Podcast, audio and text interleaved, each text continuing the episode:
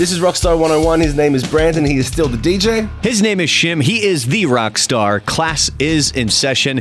And as we were wrapping up the last episode, we were kind of talking about growing up, different groups, and being into sports, being into nerdy kind of a stuff, or, you know, just kind of what you were into. And I'd made the comment that you're not really a sports guy. I am not a sports guy, but that leads in. It's it's interesting, you know, in terms of the Rockstar 101, the music side of the podcast. The reason that I de- dove so far into music, and I think the reason that a lot of people get, well, I don't know, it must have been different for you, but for me, I met a lot of people who started to really. I mean, the closest word that I can think of is worship. They would worship music. They would just get into music so much. They would They'd listen to it on repeat. They would learn about the artist. They would read the lyrics and find out what it meant. And then they would adopt it into their life. They would really are the people who didn't have the people who got into it so much that they were compelled to create music, right? Mm-hmm. Those people, they no, they were not. They didn't. They they weren't being distracted by sports. If they had been, you know, if they were interested legitimately in sports or in something else that was productive, they probably would have done music as a hobby. And everyone knows when you're in high school, there's a bunch of guys and girls that are like, yeah, she plays bass. Yeah, he plays guitar. This guy plays the piano. You do a high school concert and they all get up there and they play a song or they do a thing. And then school finishes and they get on with their life and they turn into a lawyer or a 7 Eleven guy or whatever. You know, like they, they're not professional musicians. But the people who who get into it really hardcore, usually no, they're not they're not really in most of the time they're not really into sports. And usually the ones who the better you are the more the more visionary you are like the great ones for example tool who we're also going to talk about. We're going to do a, a wrap up or a, a, a, second part to the new tool album or at least I am because I've heard it more since the last time we spoke about it. Those guys, I'm sure they were not distracted by considering a professional football career and they were really into it. They might have played a little bit for fun, but usually, you know, you're you're worshiping, you're like you are I, I used to fall asleep with my guitar. I'd literally be in bed, just sort of practicing going, like literally practicing going from a D chord to a C chord and a D chord to a C chord, just bump, bump, bump, bump, bump, bump. And I just sit there and sort of do it and, and work on that fingering. And then I, the next thing I know, it'd be the morning. And the guitar would be right next to me on the bed. I think my dad's got pictures of it. so that that type of thing. Also, I was not very really good at sports.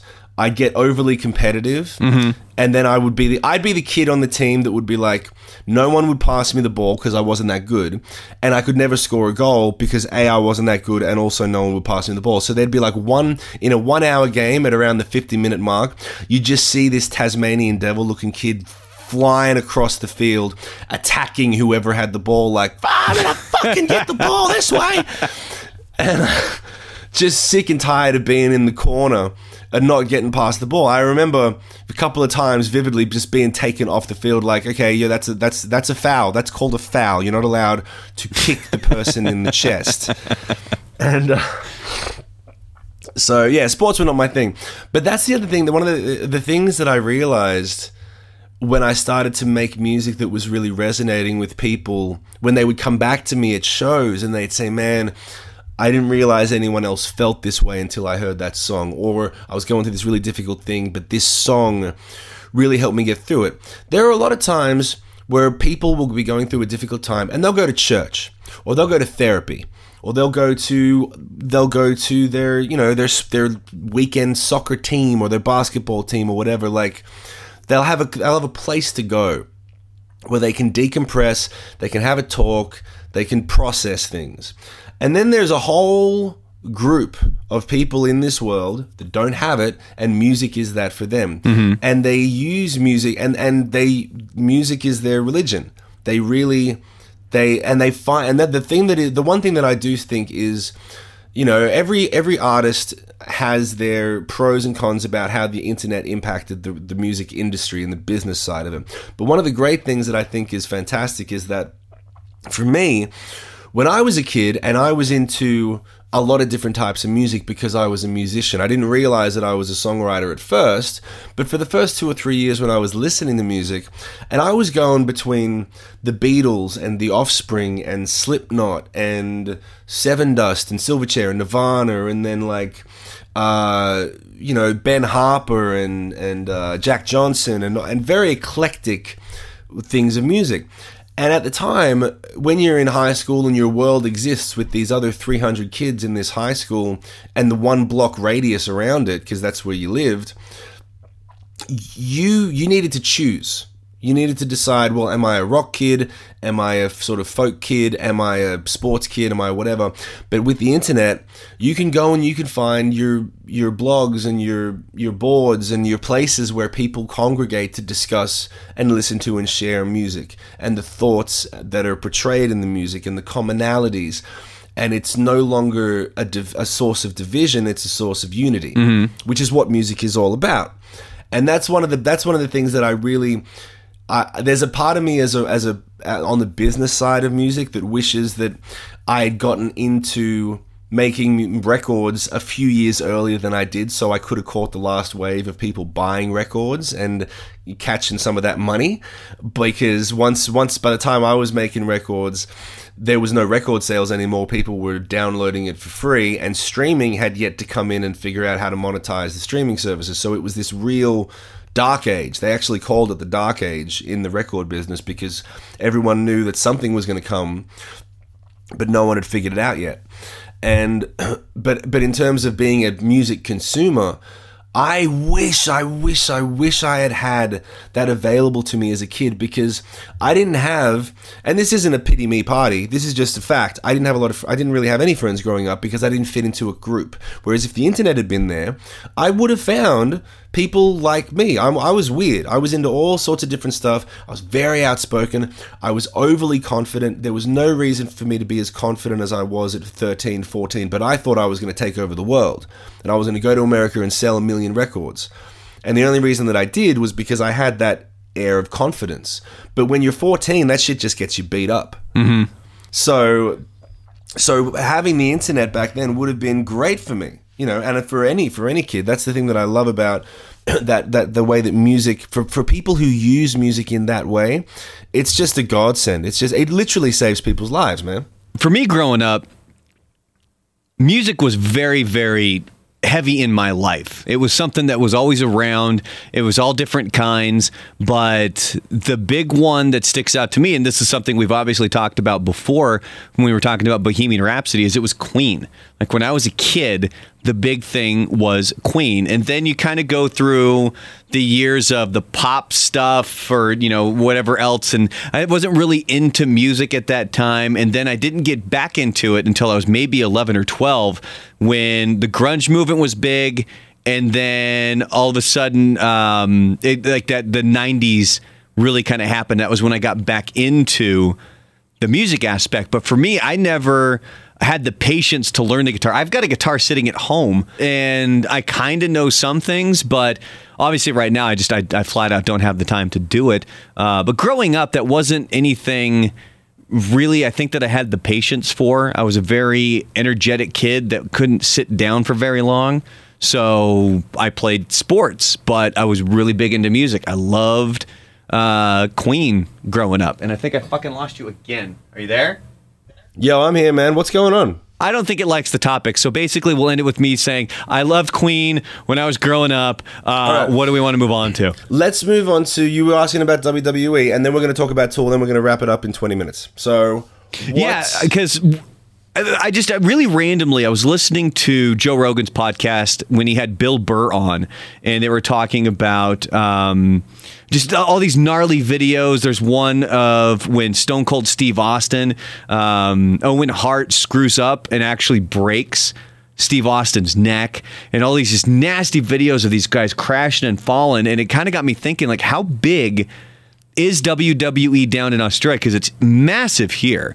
It's huge. It's nothing that I watch on a regular basis now, but man, I will get sucked into a documentary about wrestlers or on YouTube watching highlights of something. But it's it's nothing I'll ever watch on TV. But man, like I, it's still something that's going to suck uh, suck me in. And I'm curious, is it big down there, and is it something that you ever got into? No, it's not anything that I ever got into. We were um uh, the the puppies had two of our songs used in WWE Monday Monday Night Raw and Extreme Rules. I think War was used and uh, and You Going Down was used. and uh, War was originally written for the Street Fighter ad campaign. You're Going Down was written for the pitch for the Street Fighter ad campaign, which is why they have a couple of the same lyrics in it. You're Going Down and Let's Do This or whatever it is.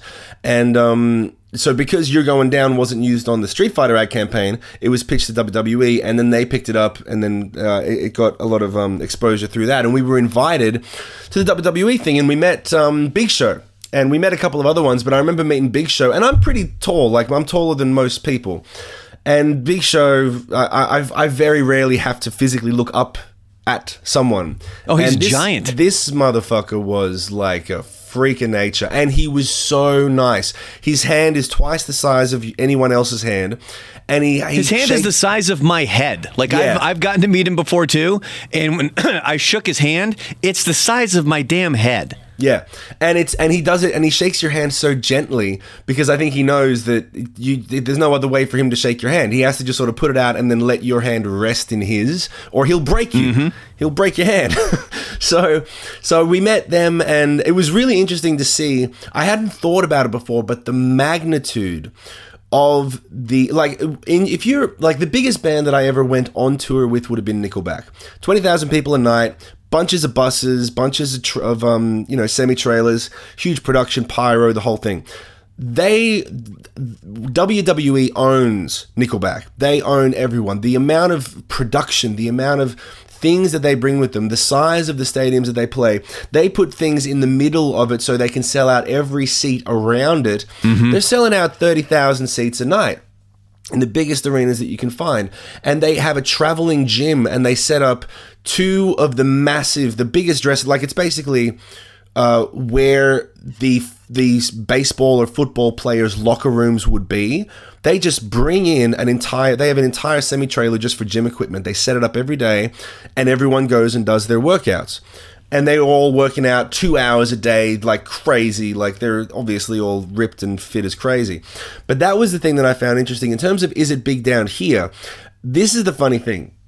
Have you ever met a person who does that thing where like they dress up like Vikings and they go to a park and role play once a month and they do like Lord of the Rings reenactments? Have you ever met one of those people? Oh, absolutely. The people that I'll play D and D with, they do it on a regular basis. Okay, I've never met one of those people, but what they usually those from what I've heard, those people usually live very normal lives, and they only associate their interest in g- getting dressed up and doing reenactments with other people who do the same thing, and it's like you'd never know that they had like you know this this other side of their personality. With WWE, it's the same type of thing here. I got a set of friends I got one one one set of friends who are into W. They, they know all the wrestlers. They know all the names. They don't really talk about it. They don't really. They just do it themselves. It's a couple, a guy and a girl, and they go to the shows and they follow the players. And they've got like a little corner in one of the rooms where they've got a couple of the, the cutouts and stuff. And they spend one day on the weekends catching up on WWE, and they're subscribed to the channel. And for their um their baby moon that they did before they decided to get pregnant, their post honeymoon, they went to where, I, like Texas or wherever it was, where there was like a 60,000, uh, the, the biggest one of the year, like the Super Bowl for WWE. And they went and they, that was their baby moon. WrestleMania, whatever it's called, yeah. They went and watched that. They flew to the other side of the world to watch that. That was their thing. They are deep into it. But it's kind of a, it's not a thing that gets, they don't wear the t shirts out right? And they don't talk about it to friends and stuff. They're not flaunting it. They're not they're not waving the, the flag but they're so into it dude. They're so into it. And that's kind of the vibe that happens in australia because i don't think that in america wrestling especially wwe it's an institution. In australia it's more of a guilty pleasure. It's like if you do it mm-hmm. you, you don't really they don't really broadcast it but they fucking get into it man they they they're deep into it so that's kind of the vibe in australia that's what most people like and then on the occasions when WWE does come to Australia and comes to like the Sydney Auditorium that's 50,000 people or whatever, then it's sold out. And it's like a weird little Lord of the Rings congregation where suddenly they all get their t shirts out of the closet and they throw them on. and, they all go congregate and together. There's this, there's this 50,000 mass flood of WWE people with the, the face paint on and the, the and all that sort of stuff. And they all, and for one day a year, they all come out whenever WWE does their international tour and comes to comes to Australia and comes to Sydney. Boom, you see them? They're like a supernova, and then they disappear for the rest of the year. Yeah, and it's one of those things that uh, uh, here in the states, obviously, it is different. I've worked with people who are all about it. There was a guy that I worked with down in Florida who just was obsessed with it, but that would fortunately be good for us because he had connections. So when we would do promotions and stuff with the radio station, we got phenomenal seats.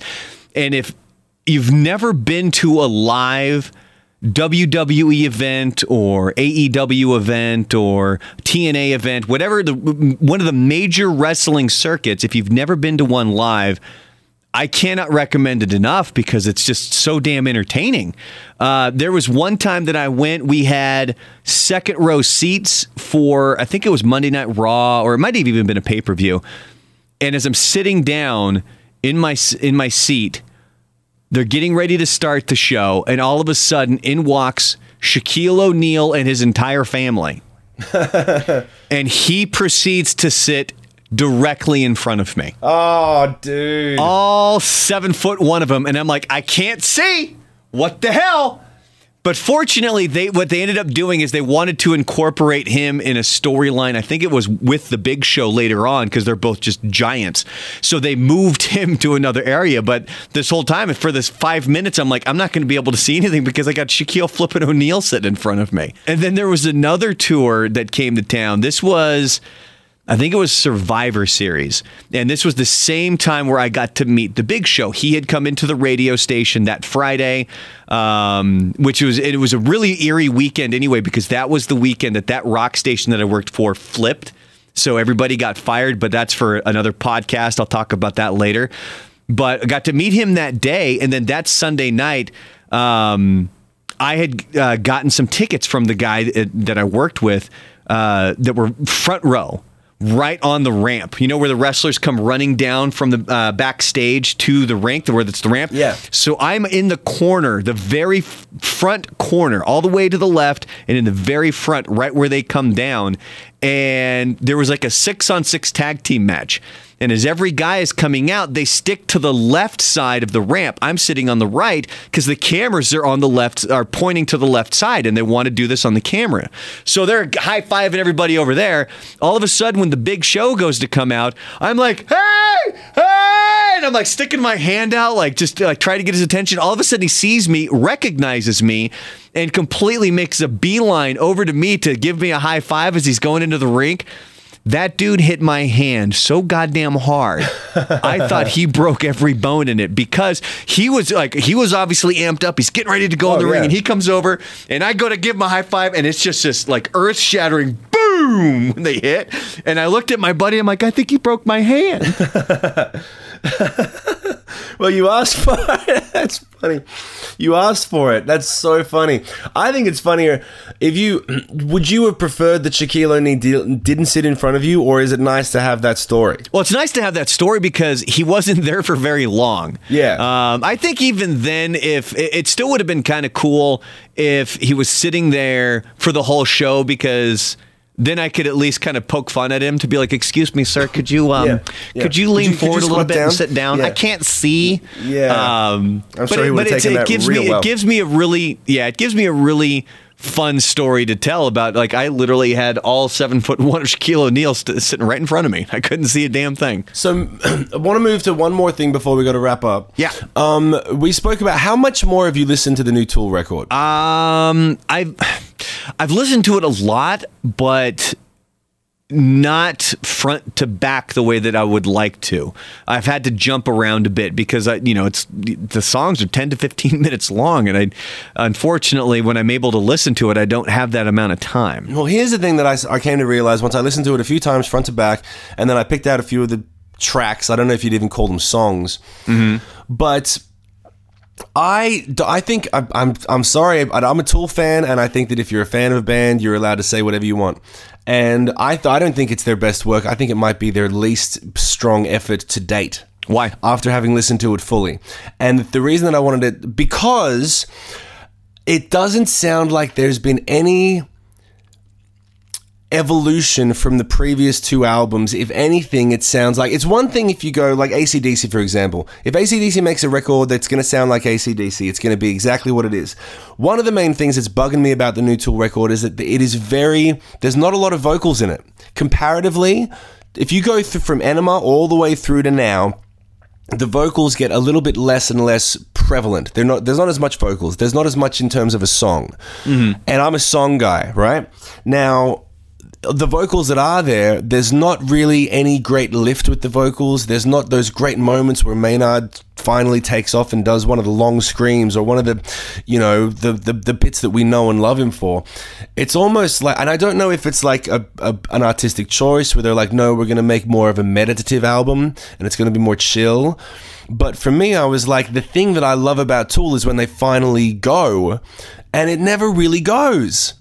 It just kind of keeps and I've read a few reviews on it where people are like, here's the reason I wanted to bring it up. A bunch of people have reviewed it saying this is a masterpiece. It's amazing. It's the most, it's a, an album that takes you on a journey. Every fucking Tool album takes you on a journey. It's Tool. That's what they do. Mm-hmm. And, but the reason that I think people are, it's like if you're in the desert and you're starving and someone hands you a cracker. You're, it's going to be the best cracker you ever had. Mm-hmm. Right? And the, for mu- people who love music, there's no albums being released now that really take you on a journey because there's no space for them in the modern landscape. And after really giving this record a chance and then doing my research and going back and listening to the old stuff, I was like, dude, the old stuff destroy it crushes the new stuff. There's a few production moments, but like let's say for example, uh uh oh, why am I blanking on the fucking drummer's name? I've been saying it in my head all week. What's the drummer's name again? Danny Carey. Danny Carey. Sorry, I'm a total brain fart. Danny Carey. Danny Carey is known for incorporating the um, Eastern percussive instruments that are always triggered. They're not. Some of them. There's a couple of real ones, but he used a lot of triggers and triggers the tabla and the bongos and the whatever, right? Mm-hmm. And then incorporating it into. He's done the same type of incorporation of those instruments for four albums now. There's no new percussive elements, right? There's no real new sonic elements. There's no moments in the record where Maynard finally takes off or has an interesting set of lyrics where you go, oh, that's a really cool way to say that thing that he usually has. It almost sounds like it really. There's a part of me that's like a bunch of people that worked with them or their fans said, "Hey man, it's been 13 years. You got to put something out. You got to put it out." And they kind of been coming and going and jamming over the years, and they were like, "All right, well here are here's these six pieces that we've got, and then we'll put a few interludes in, and we'll just make a record." But in terms of that sense of urgency that younger bands have, that isn't there for me. Now it begs the question: once you achieve true greatness, like Queen or Tool is it a burden and a curse where you have to continue to create something that is better or at least as good, which is really hard to do over and over and over again? Does that then is is that a, a burden where like you go okay maybe they shouldn't put out a new record. They should just if they know it isn't as good or maybe but that's the thing that bugs me is because I don't know what they think. Mm-hmm. But like for me I'm like dude Ænima crushes this new record and it's 20 years old or older and it ha- it just it has elements. So what one of the things that I'd like to tease to discuss a little more next week is let's say these great bands, you know, Nirvana for example. Who's to say that if Nirvana had kept making records, they might have started to suck? But because he because he died at their peak, they will forever be at that level. And now you've got a band like Tool, and you never know. Maybe they're older and tired, or they don't really, and they're just doing the same thing they've always done. They're not really interested in pushing the envelope, or they don't want to take the risk, like Smashing Pumpkins, for example. They took lots of artistic risks and they paid the price. They had albums that tanked because they didn't sound like the, you know, uh, Melancholy and the Infinite Sadness. So, where, you know, when you achieve that level of great, what do you want? Like, I think one of the things that I'd like to talk about next week is what do we want from our truly great artists? Do we want them to fuck off until you have something truly great? Or keep making the best that you can and release it because it's better than like it's still an amazing album don't get me wrong. It's better than most bands are putting out Pro- probably better than all bands are putting out at the moment in terms of like good good rock metal music. Because it's fucking Tool they're one of the best bands in history but it doesn't hold up to their previous stuff. So what do you want we have to wrap this episode up now because we're at time. But I want to I want to get into it next week and say pick a couple of the, the greats and be like, would you have would it would it have been better if they'd stopped at this album, or should they have kept going?